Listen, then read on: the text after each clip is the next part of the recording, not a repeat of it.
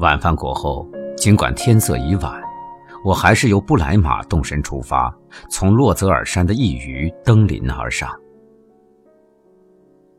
顺着坎坷多时的牲口道往上走，一路上我遇到一些下山的牛车，三三两两从山林里出来，每辆车上都满载着一株大松树，那是为过冬备的柴。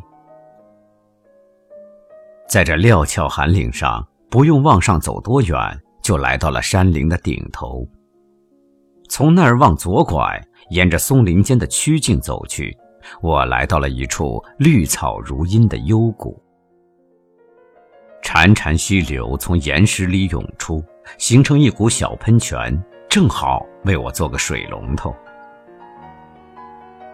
一个颇为神圣幽静的林荫处。宁福不常往来，也无菲尼斯出入。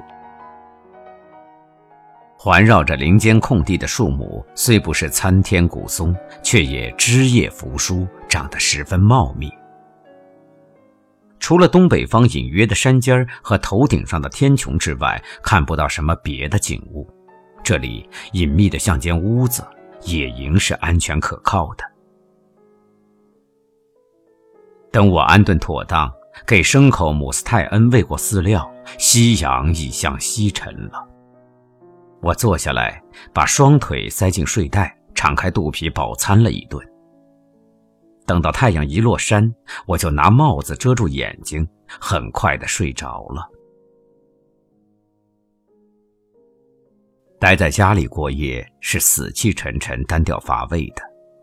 但在野外，有星辰、露水和花草芬芳的伴随，有大自然景象的变化，时光消磨得十分轻松。如果说把人们窒息在四壁漫围之中，简直是一种慢性枪杀，那么只有在野外露宿的人才可能有恬适的睡眠。整个夜晚，人们都能够听到大自然深沉而酣畅的鼻息。即使是大自然恬息的时刻，它仍然在活动，在微笑。深居简出的人体会不到这样活跃的时候。沉睡的大地苏醒时，整个露天世界就动起来了。那世界，雄鸡首先鸣啼。与其说它在宣告黎明来临，不如说它像个快活的更夫在催时辰。牛群在牧场上醒来。羊儿在洒满露珠的山腰上吃草，又把新窝迁到羊吃草丛之中。和鸟兽作伴、漂泊无家的人，睁开惺忪的睡眼，注视着这夜的美景。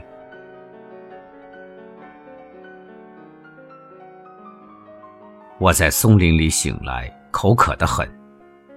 半满的水罐就在我身边，我一口气把它喝干了。沁人心脾的圣水一下肚，顿时感觉到格外清醒。我坐起来，点燃一支烟，头上群星晶莹璀璨清晰，银河是淡淡的一片星云。我四周黑黝黝的丛树，树梢笔直，亭亭而立，在白色的图案旁。看得到姆斯泰恩在山庄周围挪来绕去，听得到他不停地咀嚼青草的声音。小溪从岩石上淌过，倾吐着不可名状的融融话语。除此之外，四下去然无声。我懒洋洋地躺着，一边抽烟，一边端详着人们称之为穹隆的天空的色彩。观赏在松林背后繁星之间呈现出的淡淡红灰色和暗蓝的亮光，习习微风，与其说是气流，不如说是一幅飘然而至的清凉剂，时时吹进林间空地中来。整个夜晚，我这间大卧室里的空气因此而保持着清新。相对我们蜷缩其间的房屋而言，野外毕竟是一处更为舒适的温柔乡。造物主每夜都在野外提供房屋、床褥，等候人们去享用。我自是重新为生番蛮族揭示了一个真理，这是被政治经济学家们掩盖的事实。至少，我为自己寻得了新的乐趣。我躺在地上，正沉溺于满足，沉浸在遐想之中。忽听得透过松林传来一阵微弱的声响。开始我以为是远处农舍传来的鸡鸣狗吠声，渐渐的，这声音越来越清晰。我这才意识到是有人正在山谷道上赶路，而且是一边行走一边大声地唱着歌。他的演唱与其说优雅动听，毋宁说是精神感人。那憋足了气的嗓音在山间回荡，微蕤溪谷中的空气都颤抖起来了。夜半时分，仍在外面活动的人都多少有些神秘色彩，此刻的浪漫气氛就更浓了。一边是这快活的过路人，乘着酒兴，扯着喉咙唱歌；一边是我，双腿裹在睡袋里，在距离星空仅四五千尺之遥的松林里，独自一个抽着烟。当我再度醒来时，星星大多消失了，只有那些较亮的夜的伴侣仍在头顶上闪烁发光。